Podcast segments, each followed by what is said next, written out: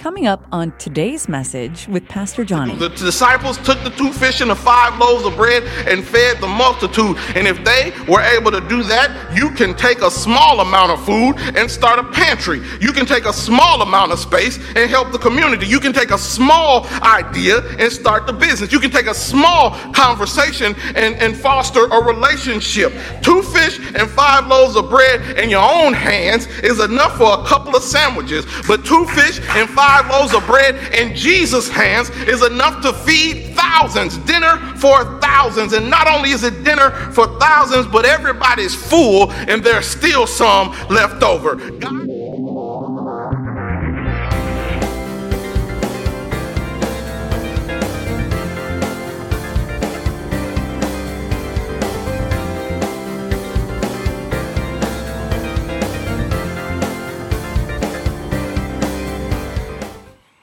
Morning, church family. Turn with me, if you will, to the gospel according to Matthew, the 14th chapter, starting with the 13th verse. Again, that is Matthew 14, 13, and I'll be reading all the way through the 21st verse. Hear ye the word of the Lord from the New King James translation. When Jesus heard it, he departed from there by boat to a deserted place by himself. But when the multitudes heard it, they followed him on foot from the cities.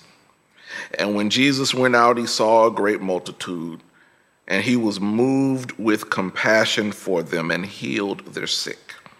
When it was evening, his disciples came to him, saying, This is a deserted place, and the hour is already late. Send the multitudes away, that they may go into the villages and buy themselves food. But Jesus said to them, They do not need to go away. You give them something to eat. And they said to him, We have here only five loaves and two fish. He said, Bring them to me. Then he commanded the multitudes to sit down on the grass. And he took the five loaves and the two fish, and looking up to heaven, he blessed and broke and gave the loaves to the disciples and the disciples gave to the multitudes. So they all ate and were filled, and they took up twelve baskets full of the fragments that remained. Now those who had eaten were about 5,000 men, besides women and children. God's word for God's people, and God's people said, Amen. For the time that is ours to share together, I want to talk a little bit about a tale of two dinners a tale of two dinners. Here we are again in the gospel according to Matthew, the, the church friendly gospel, uh, reading a passage that many people know about, even those who may not be familiar with the Bible. Everybody's heard the story of Jesus feeding the 5,000 men, not counting the women and children, with uh, two fish and five loaves of bread. This miracle is the only miracle that is recorded in all four Gospels. Matthew, Mark, Luke, and John all have him feeding a whole bunch of people with what it would take to basically make a couple fish sandwiches. We have this going on, and we look at this miracle often, but I invite you to today look at the scripture a little differently uh, about the circumstances surrounding the miracle. Uh, I read the portion of scripture that's in the lectionary, but this comes after two important events in the, the text. Uh, we read about Jesus feeding the 5,000 uh, with uh, two fish and five loaves of bread, but there were two things that happened right before that, that put this into perspective.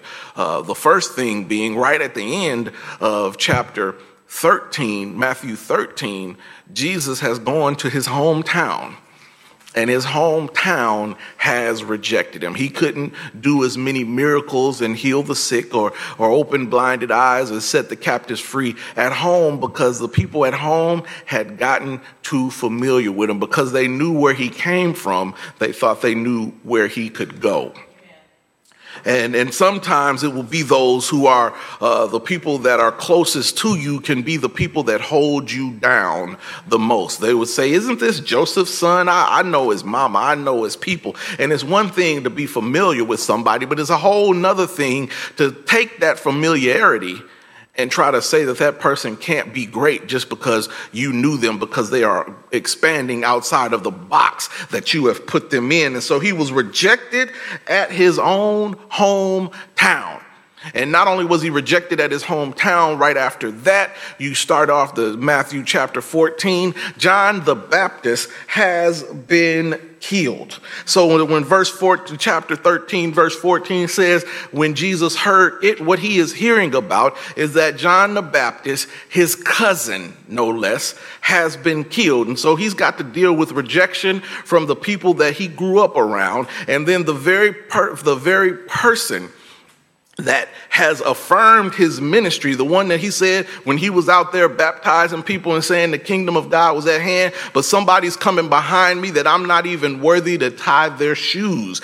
That's the first person to affirm him on the earth. But Herod has killed John the Baptist. And John the Baptist got killed for speaking truth to power. Herod was one of the rulers of that time. And, and during that time, when, a, when a politician did wrong, the pastors said they did wrong. Amen. Amen. Check, check, check, testing. One, two, one, two. Uh, yeah. So when the politicians, the governor, the tetrarch, the co emperor of Rome, one of the four co emperors of Rome, was acting bad, the man of God said something about it. And he worshiped God, not his country or a particular politician. Something that I find real strange about these times. And I thought this was strange about these times before, but the, the, the thought that if you criticize a politician or if you criticize something that is going on, a system that is treating people unfair in this country, people's default reaction in defending that is to say, if you don't like it, get out. What a time we live in right now that if I want to protest police brutality and systemic racism and unfair treatment of people that look like me, that I can be labeled unpatriotic the history of this country is tied so much into racism and so much into the brutality of those who look like the other that when you say something about it, you are unpatriotic. You should go to another country. Uh, you wouldn't have it as good over there. I don't know about all that, first and foremost. But secondly, really, I have to put up with police brutality and racism or be labeled unpatriotic because I speak about it? Even though the Bible says over and over again about loving your neighbor and doing justice and taking care of the oppressed and being on the side that somehow I'm unpatriotic now.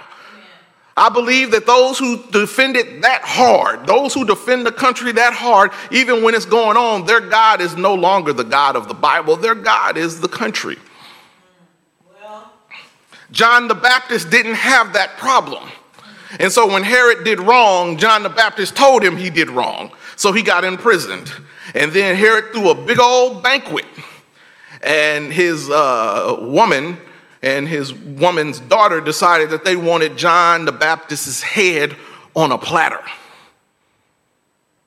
because he spoke truth to power. And so John the Baptist was killed, and Jesus heard about this. John the Baptist was Jesus' cousin. Not only the first to affirm him on earth, but his cousin. And losing somebody that close can be devastating. Jesus heard about his cousin, John the Baptist, getting killed, and he wanted to get away. He wasn't enthusiastic about doing the work of ministry at that particular moment. Can I be transparent? I can feel that right now. I lost my brother of 38 years old Eric McKay, recently, and sometimes it gets hard to want to do things when you lose somebody close to you. Sometimes you just don't want to do it. And so Jesus departed from the people to a deserted place by himself. Some translations would call this the wilderness, a deserted place, a wasteland, a place with harsh winds, a type of place that disoriented the people there. The wilderness. It was a place with just a little bit of vegetation on it, a little bit for animals and wild animals to graze, but not enough going on in that area that people would want to live there. The Bible talks about a wilderness all the time. Hagar went through a wilderness when she and her son were kicked out. Jacob went through a wilderness as well. The people of God, after they got out of bondage in Egypt, roamed around in the wilderness. The wilderness was not a great place to be, even in the good or the so so and the ambiguous times where people were in the wilderness, they are still separated from the rest of civilization.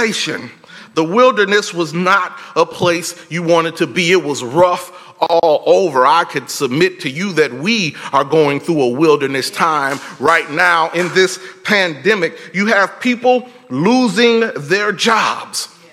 Not only that, but people who are on unemployment, their unemployment benefits are about to run out or at least be cut while Congress argues and finger points and tries to put in stuff for their pet projects to be passed while people are possibly losing their houses and their cars and not knowing where they're going to eat right now. That is a wilderness. And those who still have their job have employers that are holding it against them, making them do extra work, talking to them real crazy. You should be happy to have a job, cutting benefits, making them interview for their jobs over and over again and steadily reducing the departments that are going on. And the pri- and while they are trying to cut what they pay you, the price of everything is going up because there's a scarcity of stuff available. That is a wilderness. And then on top of all that, when the money is going down and the price of things is going up, now we hear about a coin shortage. So now that $3.50 purchase you had to make, they expect you to just round up to $4 because you we don't have any more change. People are in a wilderness. A place where people don't want to live on a consistent basis.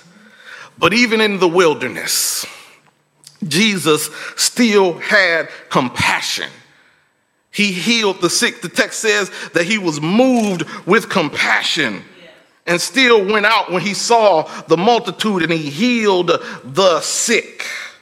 Uh, something gets lost in the translation there because the people that could read that verse and think that the healing of the sick and would move for compassion was just about medical issues. But this was also people who would have been considered lower class. These people that Jesus was out here helping were a lower class than that of the disciples, a lower social class, rather. And even though Jesus was grieving, even though he was battling rejection, even though he was going and he really wanted to be alone, he still was moved. He still was willing to come out and meet the people where they were. He was moved by that compassion and wanted to be around those people. While on the opposite end of the spectrum, Herod would have been, Herod had this banquet in which John was killed. That was for the well to do.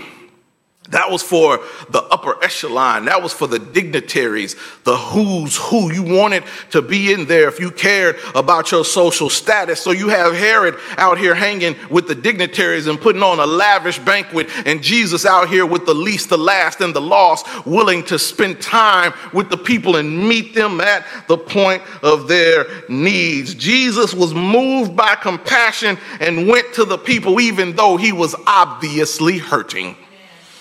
Hmm, the text says 5,000, not counting the women and children. These people came from all over. Uh, the scholars tell us that with that many people around, there could have been no one settlement that would have been able to hold that many people. That's why I said they went from the cities in this time. And that's why when the disciples were trying to send them back, it said send them back to the villages, plural.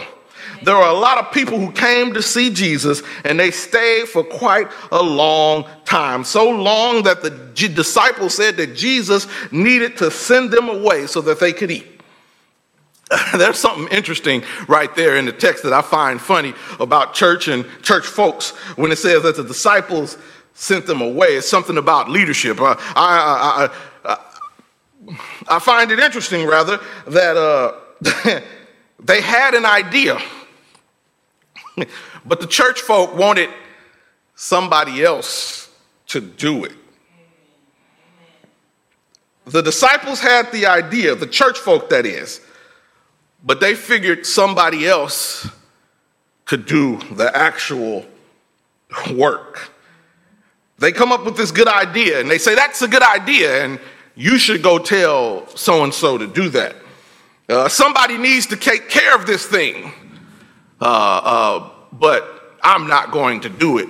I brought it up in the meeting so that somebody else could say it, or somebody else could actually do it. You ever been in a meeting where everybody needed to know, needed no knew rather that something needed to be done, but no one wanted to do the thing themselves? Uh, okay, just me then. Never mind. Uh, but Jesus did not let this situation stop him from letting God show up and show out. Jesus uh, performed a miracle, and every time I see a miracle in the Bible, there are some instructions that need to be followed. Every time I think about it, when I think about the widow, and, and I think about Elijah, and, and, I think about all the miracles that Jesus did, and uh, Elijah and Elisha, there was always some instructions that needed to be carried out. Uh, bring me the, the two fish and the five loaves of bread. Everybody sit down right here. There's instructions, not that Jesus needs the people in order to do the work. Not that God, anytime performed a miracle, needed the humans to do it, but the, the fact that they followed these instructions, the fact that they were given these instructions were to make sure you had some skin in the game, that you don't try to treat God like some sort of vending machine where you put your money in, you push the button, and you get what you want with minimal effort. This is to make sure that you will appreciate it that much more. You appreciate things that much more when you work for them. If they just given to you, you don't appreciate them. And so they followed this, this, these instructions, and they're there so that we grow. I believe that the instructions are there for us to grow as believers and appreciate what God has done that much more. And so Jesus had them bring the two fish and the five loaves of bread. And, he looked to heaven and blessed the bread. And that was to let the people know that God was providing the increase. Jesus took the bread, broke the bread, blessed the bread, gave it to the disciples, and the disciples feeded the multitude, or fed rather, the multitude. Watch the text. Jesus took the bread blessed the bread, broke the bread, gave it to the disciples, and the disciples fed the multitude. Say that the third time's a charm. Jesus took the bread, he blessed the bread, he broke the bread, he gave it to the disciples, and the disciples fed the multitude. First off, there's a, a similarity there with the communion uh, that, that there. Watch the text. He gave it to the disciples. There's some similarity there with the multitude and the communion, but there's also something else that gets overlooked. The disciples were the ones that fed the multitude. Jesus provided the blessing but the disciples did the work. We love to say that Jesus fed 5,000 with two fish and five loaves of bread. And that is right. Jesus was there, but the disciples do the work. While we ask God to help us with some things, that doesn't mean we get to sit on our hind parts and wait for the miracle to fall in our lap. We still have some work to do. The disciples took the two fish and the five loaves of bread and fed the multitude. And if they were able to do that, you can take a small amount of food and start a pantry. You can take a small amount of space and help the community. You can take a small idea and start the business. You can take a small conversation conversation and, and foster a relationship. Two fish and five loaves of bread in your own hands is enough for a couple of sandwiches, but two fish and five loaves of bread in Jesus' hands is enough to feed thousands, dinner for thousands. And not only is it dinner for thousands, but everybody's full and there's still some left over. God can take your little and make it a whole lot. If you're willing to put your little life in His hands, He'll make it a lot. You look your little relationships in His hands, it'll make it a lot. God is there for the increase. One dinner, a man got killed. Another dinner, Jesus showed people the bre- that he was the bread of life. Rome back then was called the bread basket. Matter of fact, the money had Nero, a picture of Nero on one side, and then a picture of Ceres on the other side, which is the Roman goddess of agriculture. But Jesus was there to let them know where the real bread basket was. One dinner had dignitaries and a prideful ruler, the other had the least, the last, and the lost eating with the prince of peace. There was an expectation as well because he gave the food to them. There was an expectation during those times that if you were of low class, and you wanted some food, you had to go out and find you a patron. You had to go out and find you somebody of a higher class and do some work for the food. But here you have the highest class in all, the Alpha and the Omega, the beginning and the end, the, the one who was and is and is to come, the one that sits high but looks low, the one that you can do exceedingly abundantly above all you could ever ask or imagine, the King of kings and the Lord of lords. And he's willing to give you this. And you don't have to do a bunch of tricks to get it. Jesus willingly gave it to them. And Jesus let the people know all around that his dinner was better, better for your soul and better for your peace of mind. In the name of the Father, the Son, and the Holy Spirit, the doors of the church are open, and we invite you to come. Thank you so much for watching this video. Please be sure to like, comment, subscribe, and share. Don't forget to connect with me on social media, Pastor Johnny Simpson Jr. on Facebook, at Pastor J. Simp Jr. on Instagram and Twitter. Thanks again for watching, and God bless.